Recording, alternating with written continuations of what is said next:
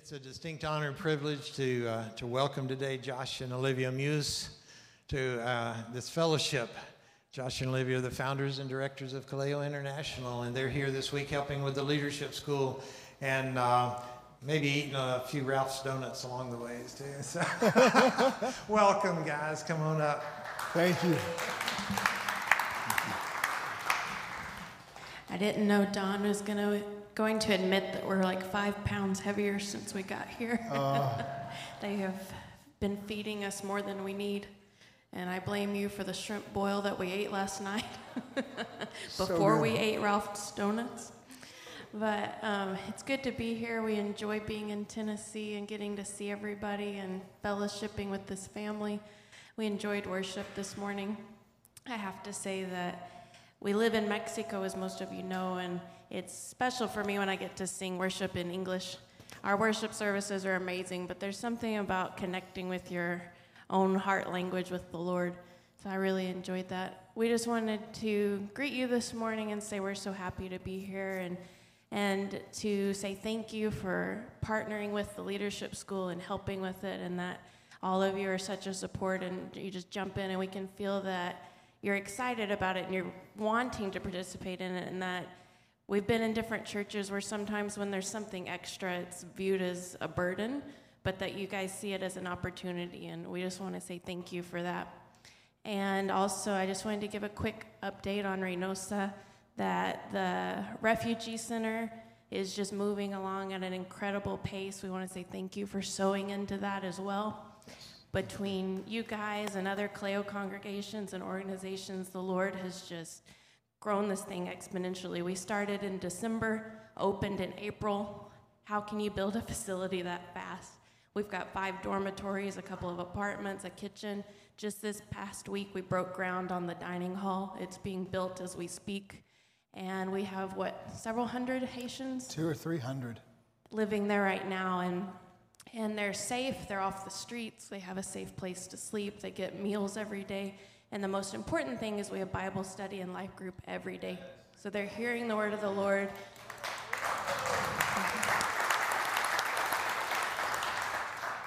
We're having prayer meetings, deliverances, amazing things are happening. Everything, they're encountering yeah. the Lord. We've had several baptized. And so thank you for partnering with that. I don't need this, but... Yes, I just want to echo those words. Thank you so much. It's so good to be back. I, I think it's been almost a year. It's been a, it's been a little bit since we've been here. Things it, it just feels like it's just flown by so fast, and uh, it's been an amazing time. What we're seeing the Lord do right now all over the world is just incredible. Uh, just came back from South Sudan. Don and I went to to South Sudan, and uh, we were seeing the Lord just we're seeing the Lord do amazing things. It was challenging would be the right word. It's a challenging environment, but we're seeing the Lord uh, opening doors. We just got our registration for the church for Kaleo as a as an organization within South Sudan. We couldn't we couldn't do anything unless we had that, and so we just got that like about a week ago. We officially Kaleo is a registered church organization now in South Sudan, and so it's amazing. That's one of the largest concentrations of unreached people groups in, if you combine North Sudan and South Sudan, their entire uh, small people groups, some of them one hundred thousand, some of them, you know, fifty thousand people groups, uh, f- member people groups that speak um, their own dialect, their own language, and they're in very remote places. We couldn't get to some of the places we wanted to because there were no roads, and it was three days hiking to get there from the dirt runway that we had to get to in a Russian cargo plane in the back, like sitting on sugar bags in the back of a Russian cargo plane, got us to the closest dirt air, airstrip, and it was three days more walking. We couldn't even get there because the military stopped us and wouldn't let us. They, they said, you can minister in the refugee camps, but you can't keep going. But we've, by God's grace, we've got a strategy. We're opening up new churches in different places. So we'll get more, more about that later. But let's pray for a minute. Let's get into the Word. God, we thank you so much for this day. We thank you, Father, for your presence among us. We give you the honor and the glory and the praise today. We just lift up your name on high in this place, from this house today. We lift up your name, Jesus. And we say Jesus is the name that is above all other names. And we focus our eyes on you, Jesus, the author and the finisher of our faith. And we say, come, come and have your way among us today, Lord. In Jesus' name. Whoa. Amen. Ooh, before I forget, if you haven't picked, I was able to finish a book this year in January, published a book. If you haven't picked up uh, Called by the Fire, we have some out in the, the lobby. I encourage you to pick one of those up. If people ask you, what this kaleo, this Greek thing, this Greek word, what does it mean? What's the, well, this, this might help a little bit understand some of the backstory of the things we've seen God do over the years.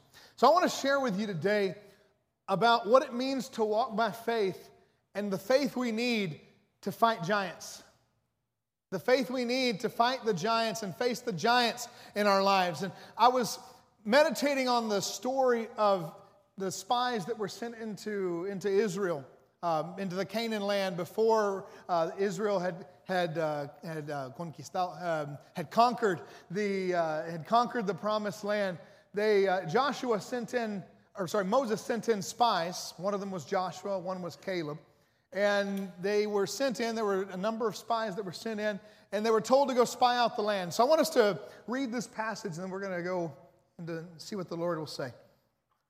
The book of Numbers thirteen, twenty-seven through thirty-three. This is the, the spies returning, and this is the report they gave.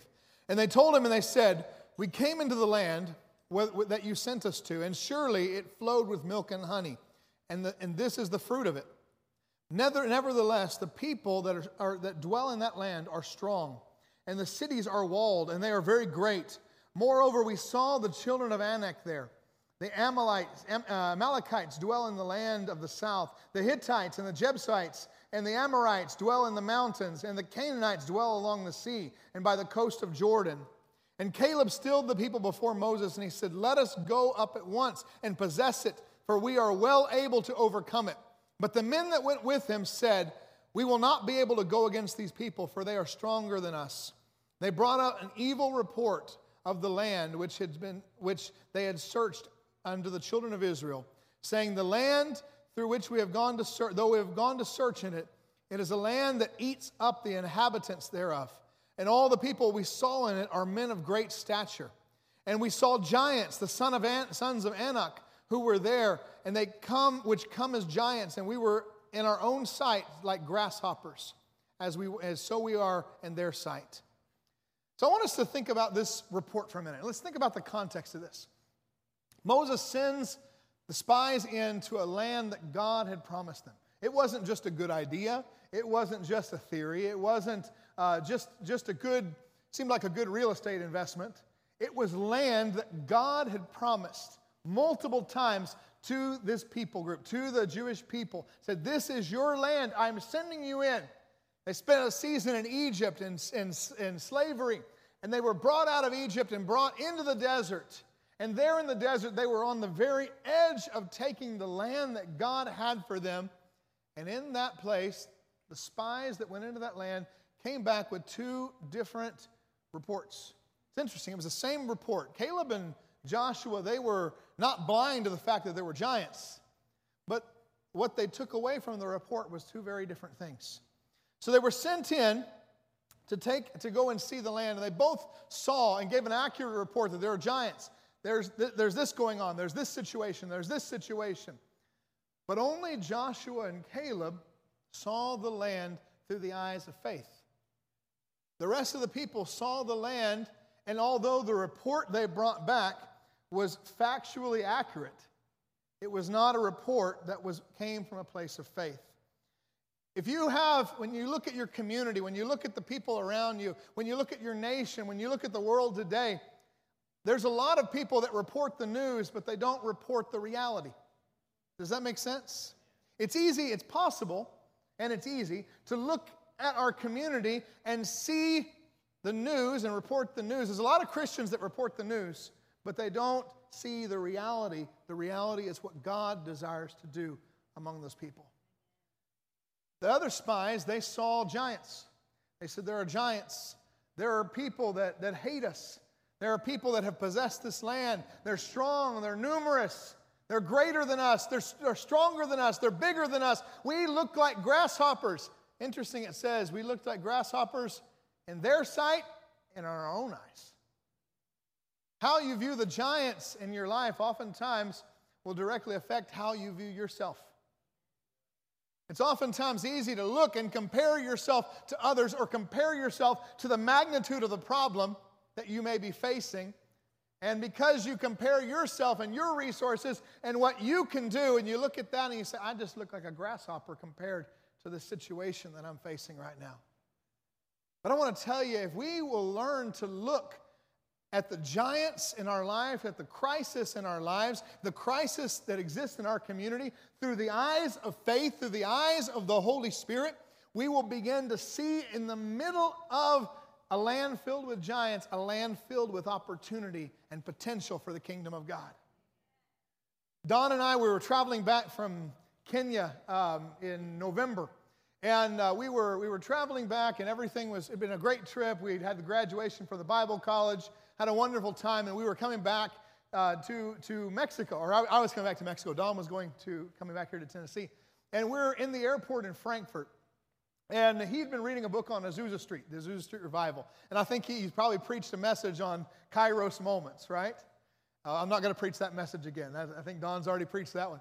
But we were coming back, and we were just sitting in the airport in Frankfurt, and he just starts telling me a story from the book he was reading about Azusa Street, that William Seymour had been fired from the first church he went to pastor in, uh, in California. I didn't know that part. I, I thought he just went straight out there and revival started. But actually, he was, he pastored a church in California, and he preached his first message and got fired the same day. When he came back, you know, William Seymour, the man that God used to start the Azusa Street Revival, preaches his first message on the baptism of the Holy Ghost and fire, which apparently did not sit well with the powers that be within that church. And that afternoon, they changed all the locks, and without telling him, he comes back and his key won't work for the church. And so we're just sitting there, and I just could not get this thought out of my head. Whatever happened to the church that fired him? Whatever happened to the church that could have had the revival, but lit- literally they fired the revival. They, cha- they closed the door, quite literally, to the revival. What happened to that church? And I just couldn't. A thought was just going through my head, and Don said something that impacted me. He said, talk about missing a Kairos moment. And I couldn't get that out of my head. I just kept contemplating that all the flight back. I was coming back, uh, flying into Dallas. I couldn't get that out of my head. And I just began to pray, Lord, don't let us miss a Kairos moment. Because oftentimes what I've learned is that a, a Kairos moment, meaning an opportunity ordained by God, that is an opportunity that is outside of the limitations of our normal uh, day daily life, and it oftentimes destroys our plans, messes up our agendas. That's when God invades in a season, in a moment, and things become possible that would have been would have taken years or would be would be impossible otherwise. And I kept saying, Lord, I don't want to be like the church that fired William Seymour. Lord, help us, help us as Kaleo, help us as a movement, not ever to miss what you're doing, because what you're doing is comes wrapped in a package we're not expecting it to be. You know, they fired William Seymour because he didn't come the way they, he didn't behave the way they thought he should. He didn't say what they thought he should say. You know, sometimes the Holy Spirit comes in among us like that. Sometimes a divine opportunity of the Lord will come, and it will come in a place that has been possessed by giants. Israel had an opportunity. They had a divine right to go into that land. They were being commissioned and sent out, and God, God had told them, this is your land. Go take it. But when they came to the land, they saw that the land had already been possessed by squatters, people that held no legal right to that land because God had not given it to those people. And their time, because of their wickedness, of the wickedness of those people groups, their time was up, and God was giving that to the, to the people of Israel. But they stood and they saw, instead of the land of promise, they saw a land filled with giants, a land full of chaos. If we don't have faith that comes from God, it's easy to look around at the world today and think we are in a land filled with giants.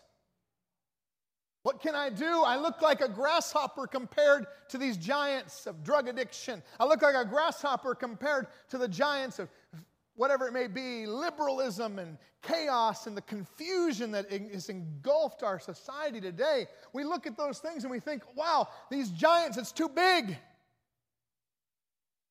But God says, are you willing to look past the giants in your culture, in your place, and look and see the land that I am calling you to possess? That's what it means to walk by faith. That's what it means to live by faith.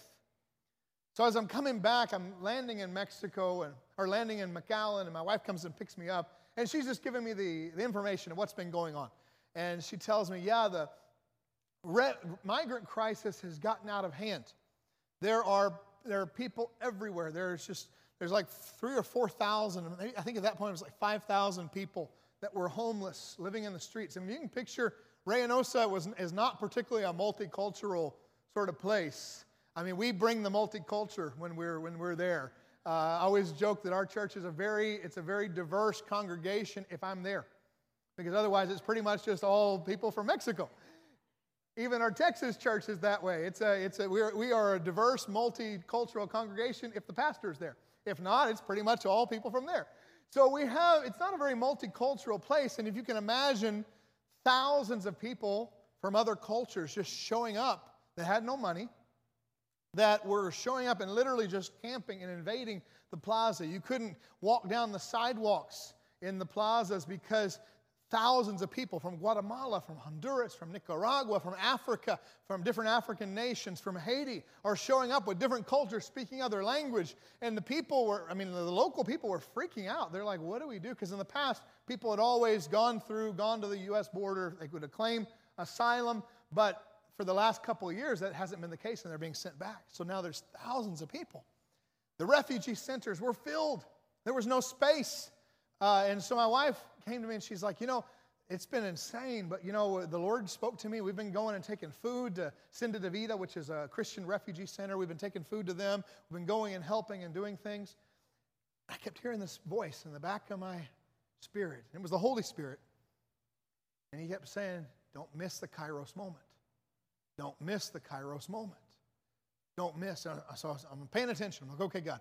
What are we doing? So we get to, I, I, next morning I have staff meeting with all of our team and our pastors and leaders were together, life group leaders. And we, I just shared about the fact that God was calling us not to miss a Kairos moment of the Lord. And sometimes the Kairos moments of the Lord would come dressed as a crisis that required faith to be able to look beyond the giants and see the land we were called to possess. I preached that, the Holy Ghost fell.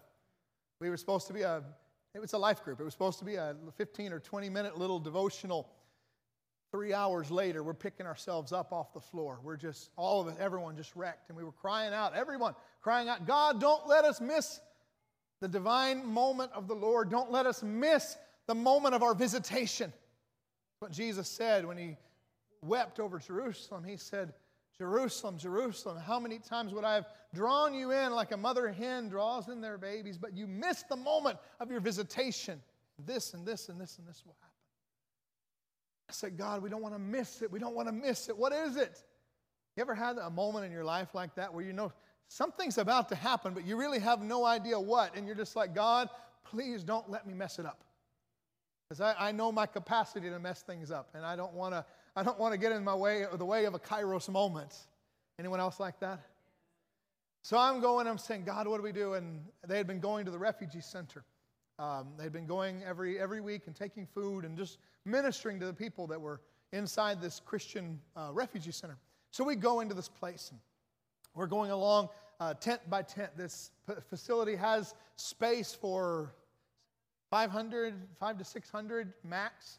Uh, and they have they had like around twelve hundred people living there at the time, uh, in tents. Every square meter of that place was filled with tents, just tents, people in tents, people sleeping on the floor. And those were the lucky ones, because the ones that were on the street, there were mothers, single mothers that didn't, they, their, their spouse was either back in their home country or in the United States. They were sleeping with their babies out on the street, and just horrible situations. And we come in and we go along and we come to this one lady. And She is in a tent. She's sitting in front of her tent on a bucket and just absolutely deadpan sort of face. No expression. Just looks incredibly sad. And we just come up to her, and the Lord, in a moment, as soon as I lay my hand on her shoulder, the Lord shows me everything that had happened to her.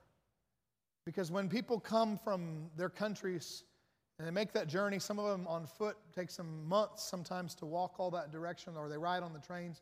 Um, the women, the women get birth control shots before they leave because they know they're going to be raped along the way.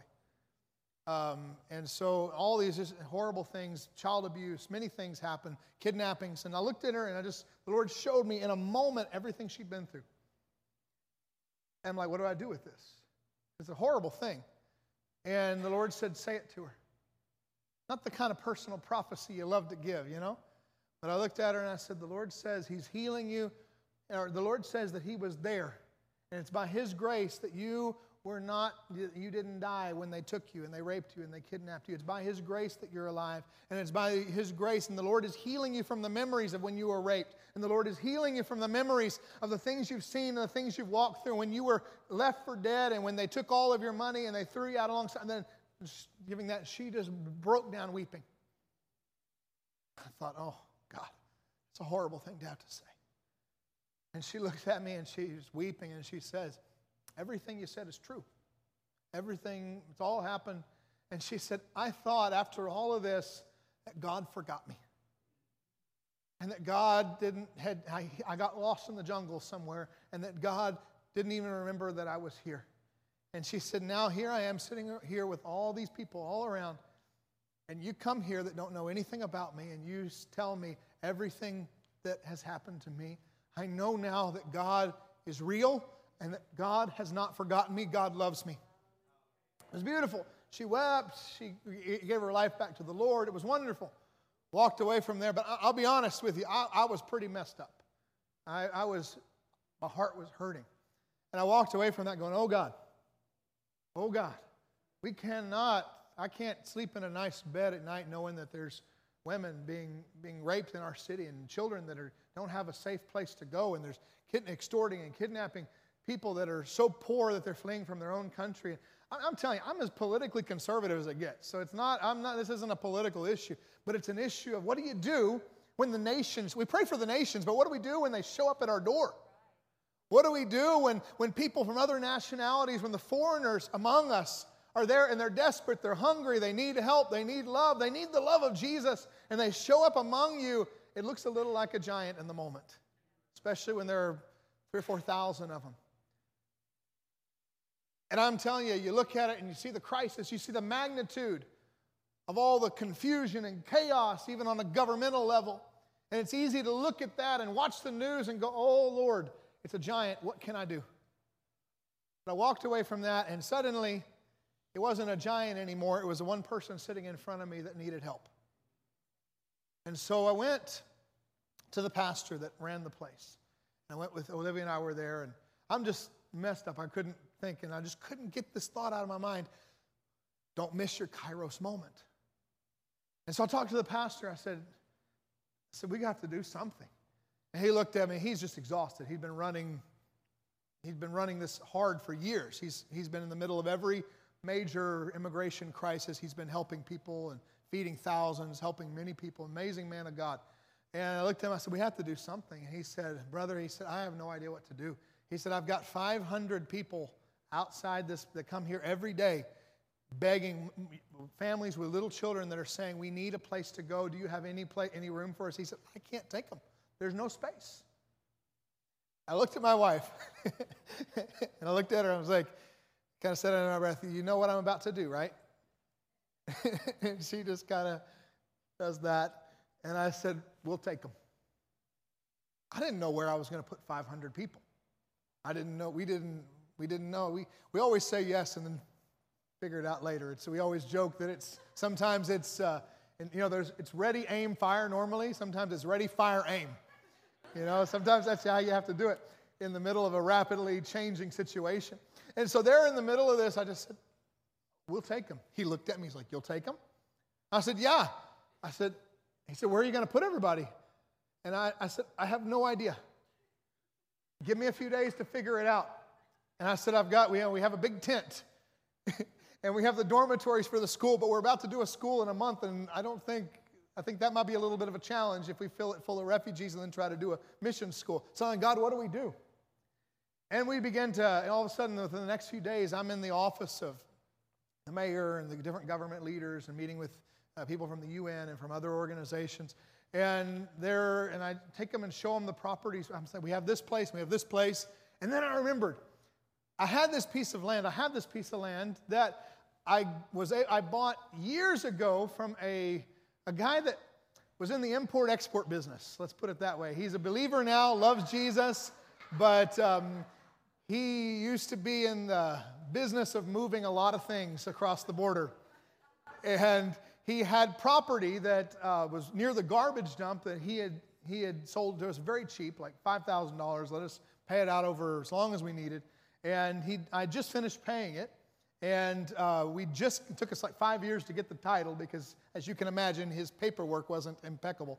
Uh, it took us a while to get the title and everything, but we got the title for the property, and we had this place, but, but the city had always told us you can never build there because it was a place that flooded like forty years ago.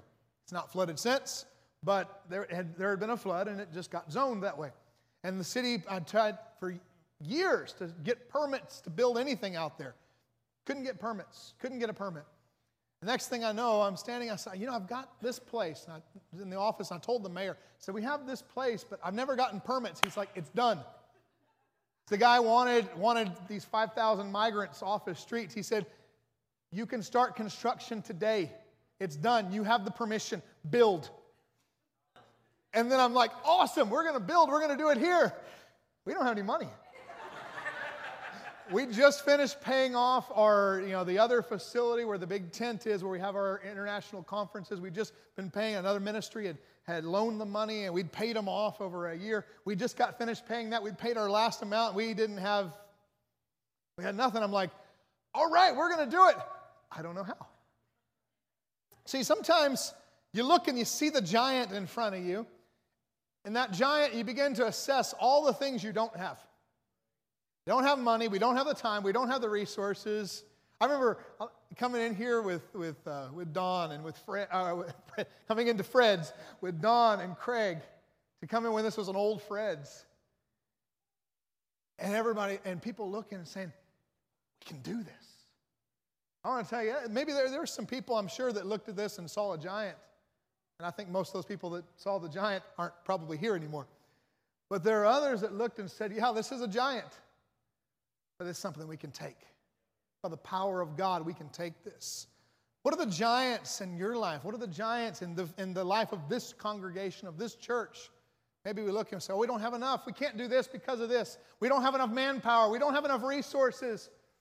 We look like grasshoppers in their sight. So I was standing there on that land, took some people out from a couple of organizations. None of them were Christian. They were all non-believers, but they wanted to help and different N G Os, and we're standing on this, this property, and I said, you know, I have this property, and they're like, well, how much do you have to build? I'm like, counting, well, you know, what's in my pocket right now? We don't have anything designated for this. And one of the, one of the organizations, lady was not a believer, is not a believer yet. Yeah, she will be soon. God just surrounded her with, with all these pastors now.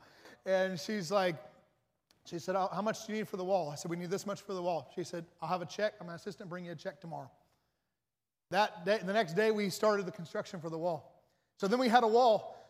We had the money for the wall. We're like, okay, we don't have money for the next next phase. Another organization, another organization that was that is was founded by a Muslim refugee from Iran.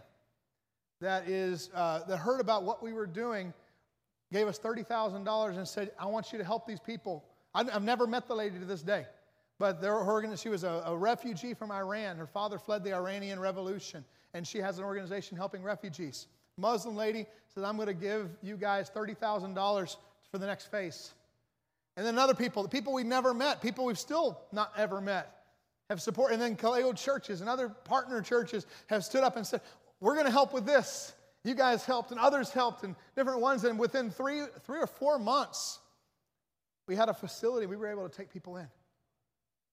And we were ready to open, and the people I had selected to be the directors quit.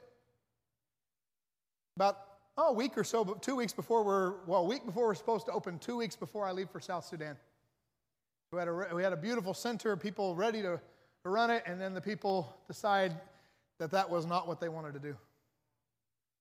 I want to tell you, there's sometimes moments in your life where you get out and you're like, yeah, by faith, we're going to do this. And you get in the middle of it and you look around and go, oh, wow, where did everybody go? You know, that happened in Peter's life. You look at the life of Peter. When, he, when Jesus called him out on the water, Jesus sent him into a storm.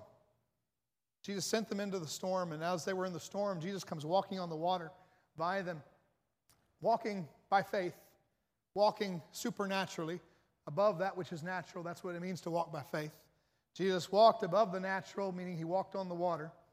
And there he was walking through the storm. He was with them in the storm, but they didn't recognize him. They thought he was a ghost. They cried out and they said, it's a ghost. It's amazing. We're so quick to attribute anything supernatural to something demonic.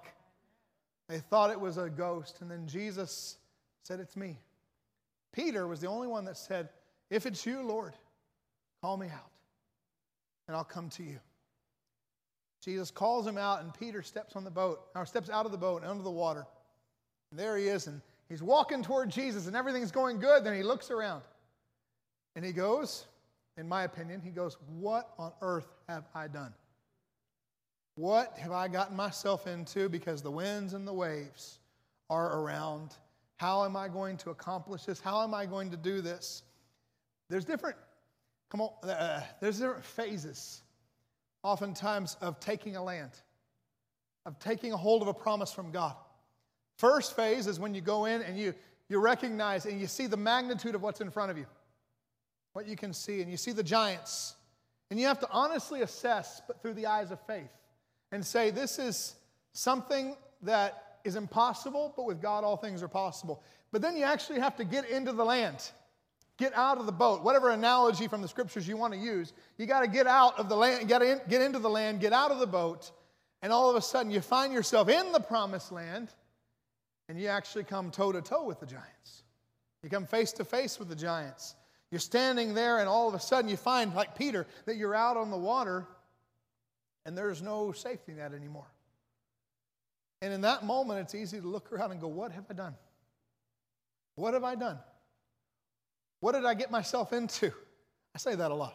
That's my prayer oftentimes before the Lord. I'll be doing something. We'll go and then get into the middle of it, and we're like, oh, Lord, what did we just get ourselves into? So about a week before we were supposed to open this refugee center, we didn't, we didn't have anybody to run it. And no one in our in our team that we had at the moment was, was ready to run something like that. And we're like, God, what are we going to do? We have we now have a facility. We, we didn't have a facility. Now we have a facility.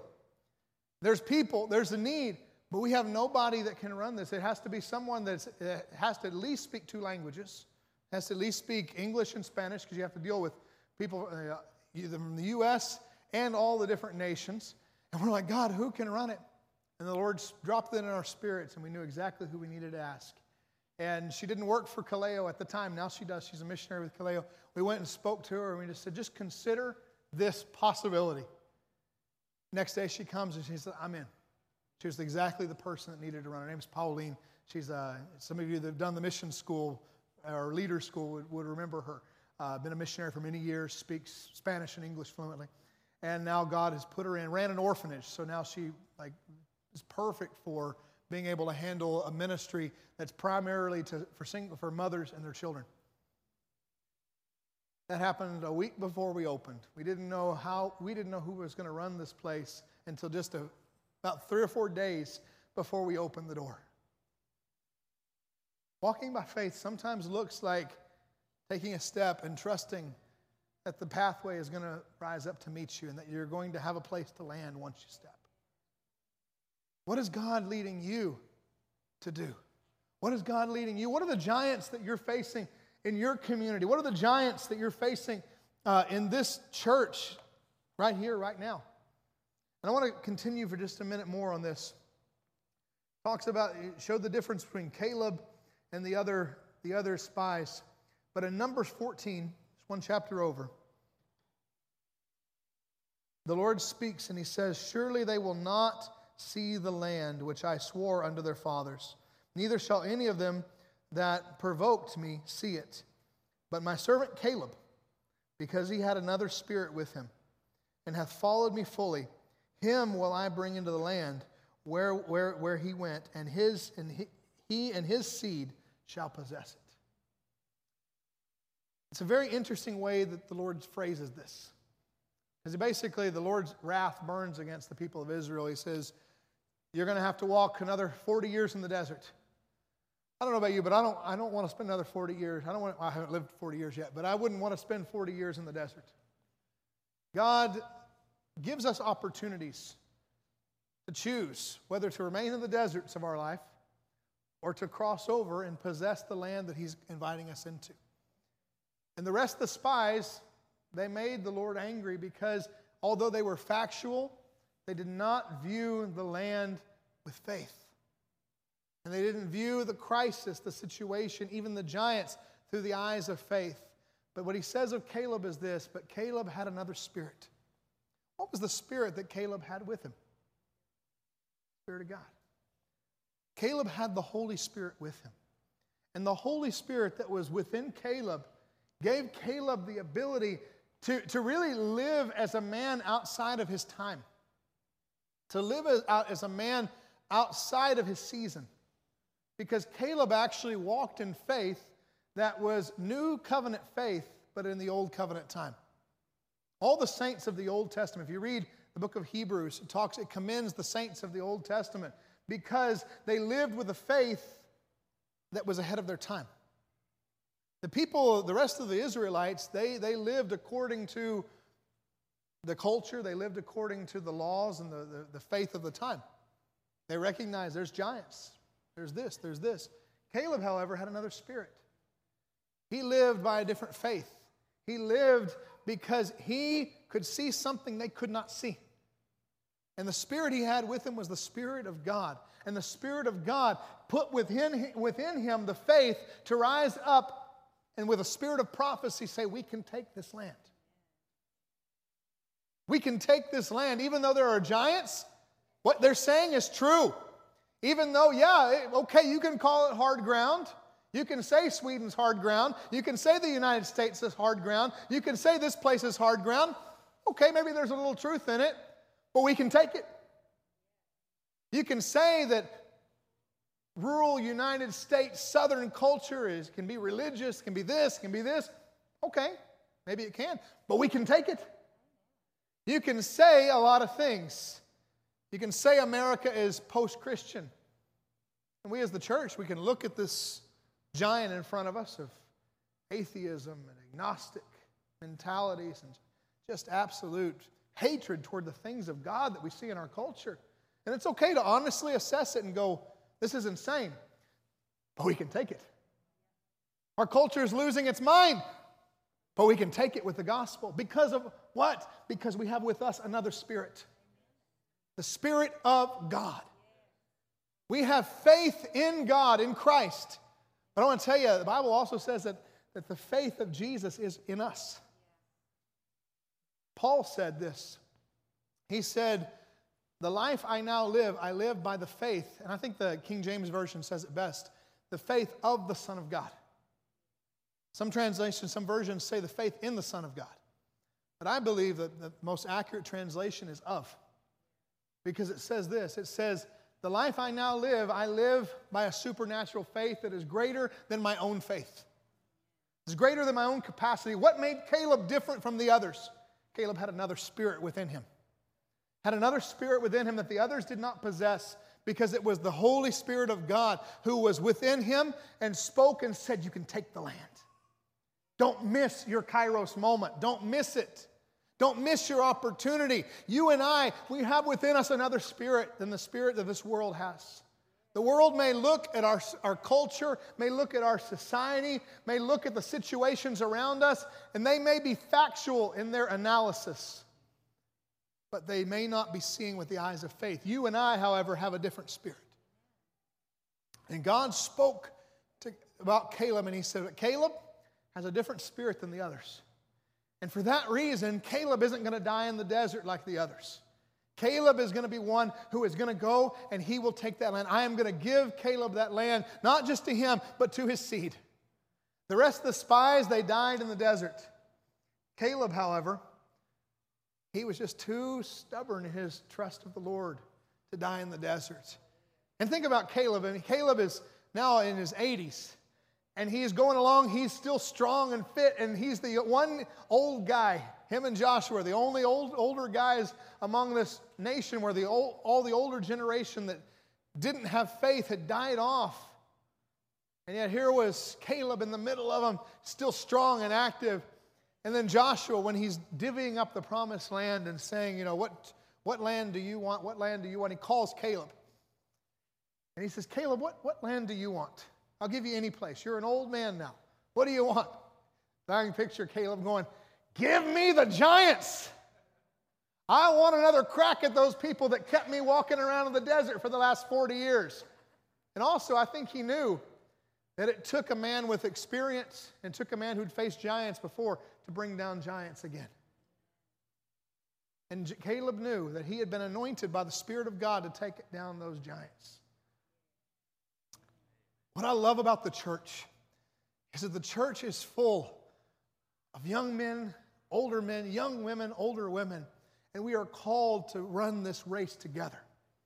I've talked to a lot of, I've had people come into our ministry, and one, one uh, well, a number of people have come and said, you know, we're, we're, we're getting up there in age, and, you know, we can't do everything we used to could do, uh, but is there any place in the mission field for people that have some gray hairs on their head and maybe can't run and work like we used to? I'm like, are you kidding me? There absolutely is.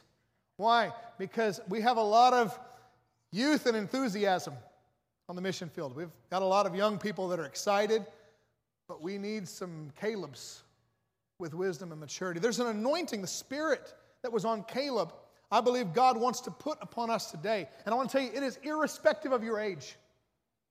You may be looking at your life and going, okay, you know, maybe I'm, I'm, I'm getting a little older. Or you may be looking at your life and saying, well, I'm too young. There's a Spirit of God that He wants to put upon you that will give you the boldness to face down the giants and will give you the strength to go and possess the land and give you the faith to see things as they really are. Not, as, not just simply the reality, but see the reality of heaven.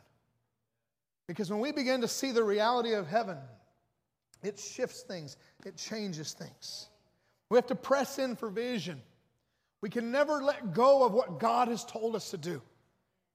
We can never get distracted from keeping our face fixed on Jesus. Hebrews chapter eleven, verse one, uh, verse one through three says, "Now," or just verse one, "Now faith is the confidence in what has been hoped for, and the assurance of what we do not yet see." I'll continue.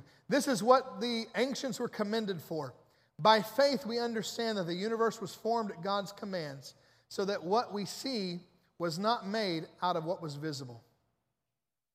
Now faith. You and I need now faith. We need now faith to face the now giants.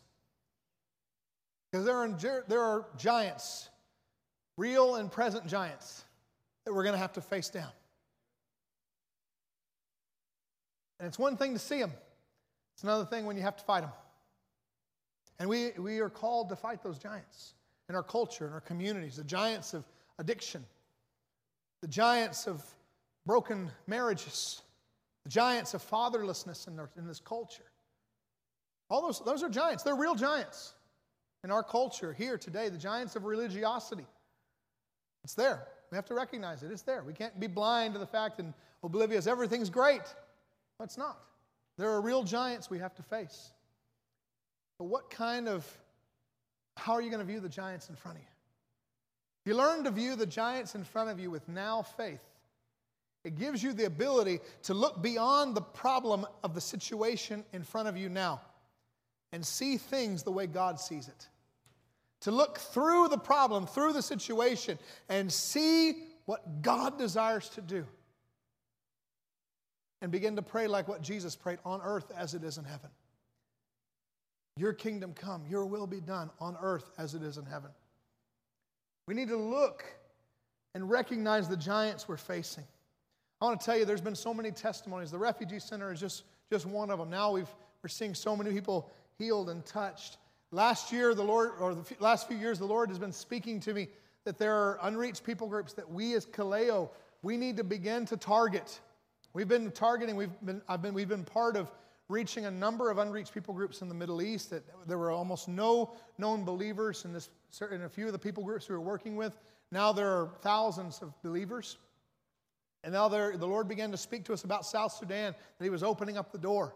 Place filled with unreached tribes.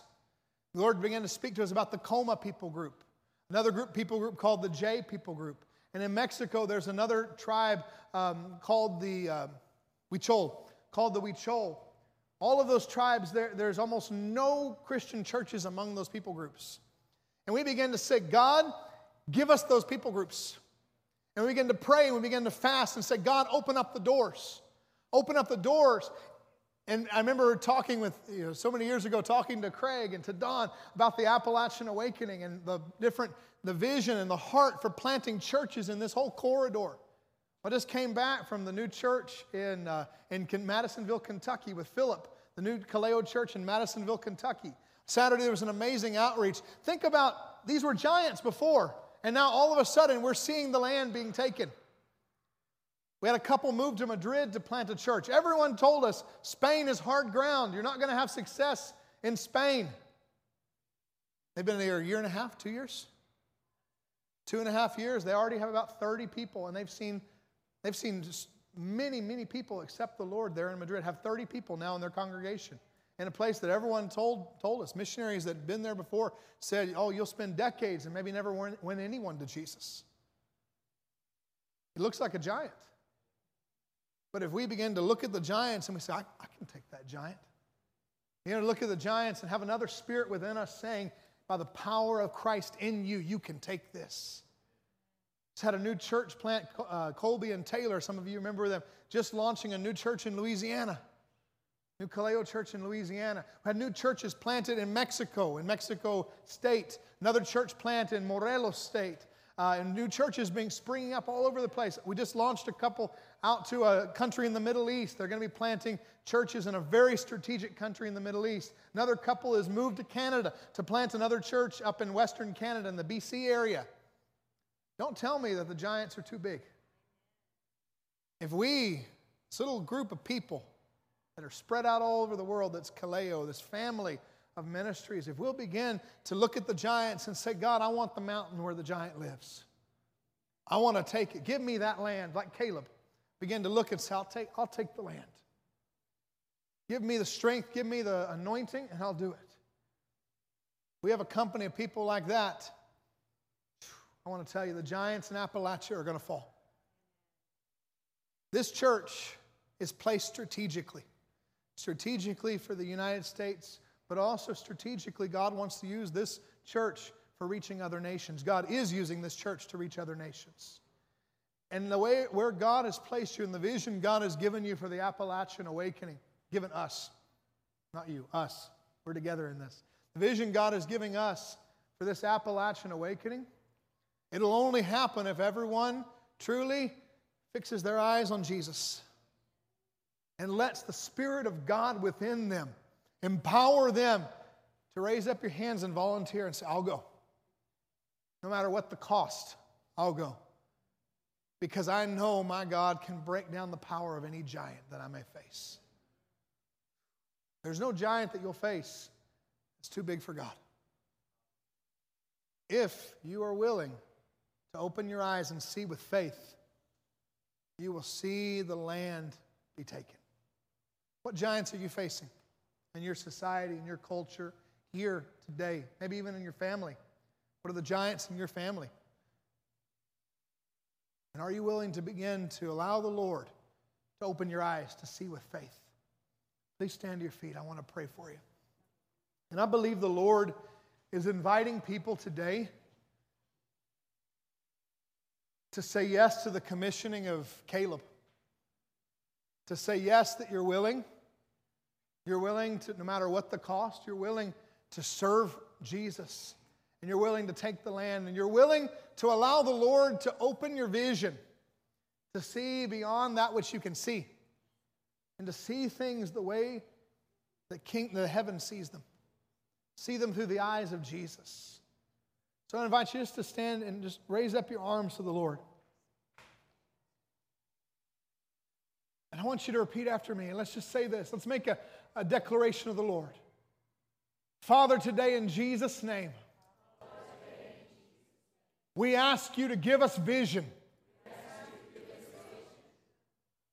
Fresh vision. To take the land. Help us to see the giants. Not through the eyes of fear, but through the eyes of faith. We ask for your anointing on our lives to put your power within us as a congregation to take the land in front of us today. We say yes to the challenge. We say yes to the battle. Because we know you're leading us in. In Jesus' name. I want to invite the worship team, if you guys want to come. I really feel like that the Lord is inviting you just to come and make a commitment before him. And just like Isaiah, to say, here am I, send me. Maybe for you, it's into your community. We always talk about that in terms of another nation. It's not necessarily another nation. Sometimes it's just another mountain. Sometimes it's just another part of Tennessee, another part of Kentucky, another part of whatever that place may be. But I believe the Lord is inviting you today to, if you really are willing to answer that call and say, I want to be a Caleb. I want to be a Caleb, and I want to see things the way you see them, and lay down the, the mentalities of the other, of the other spies. I feel like there's some people that have been addicted to the news. They've been watching the news, and you see the report, but it's not the report that comes from God. And I believe the Lord is inviting us to come and, and lay those other reports at the altar and take out of ourselves everything, every mentality of the other spies. Strip it out, lay it down, throw it on the ground, burn it, let it go. So you can pick up the mentality of Jesus, the mentality that causes you to be able to slay the giants. So if that's you, I just invite you just to come. I want to pray with you. I want to come. If you want to come and lay down those old mentalities, this mentality of the other spies, and say, I want to be a, I want to be a Caleb in this generation. I want to be a Caleb. I want to be a, a Joshua in this generation.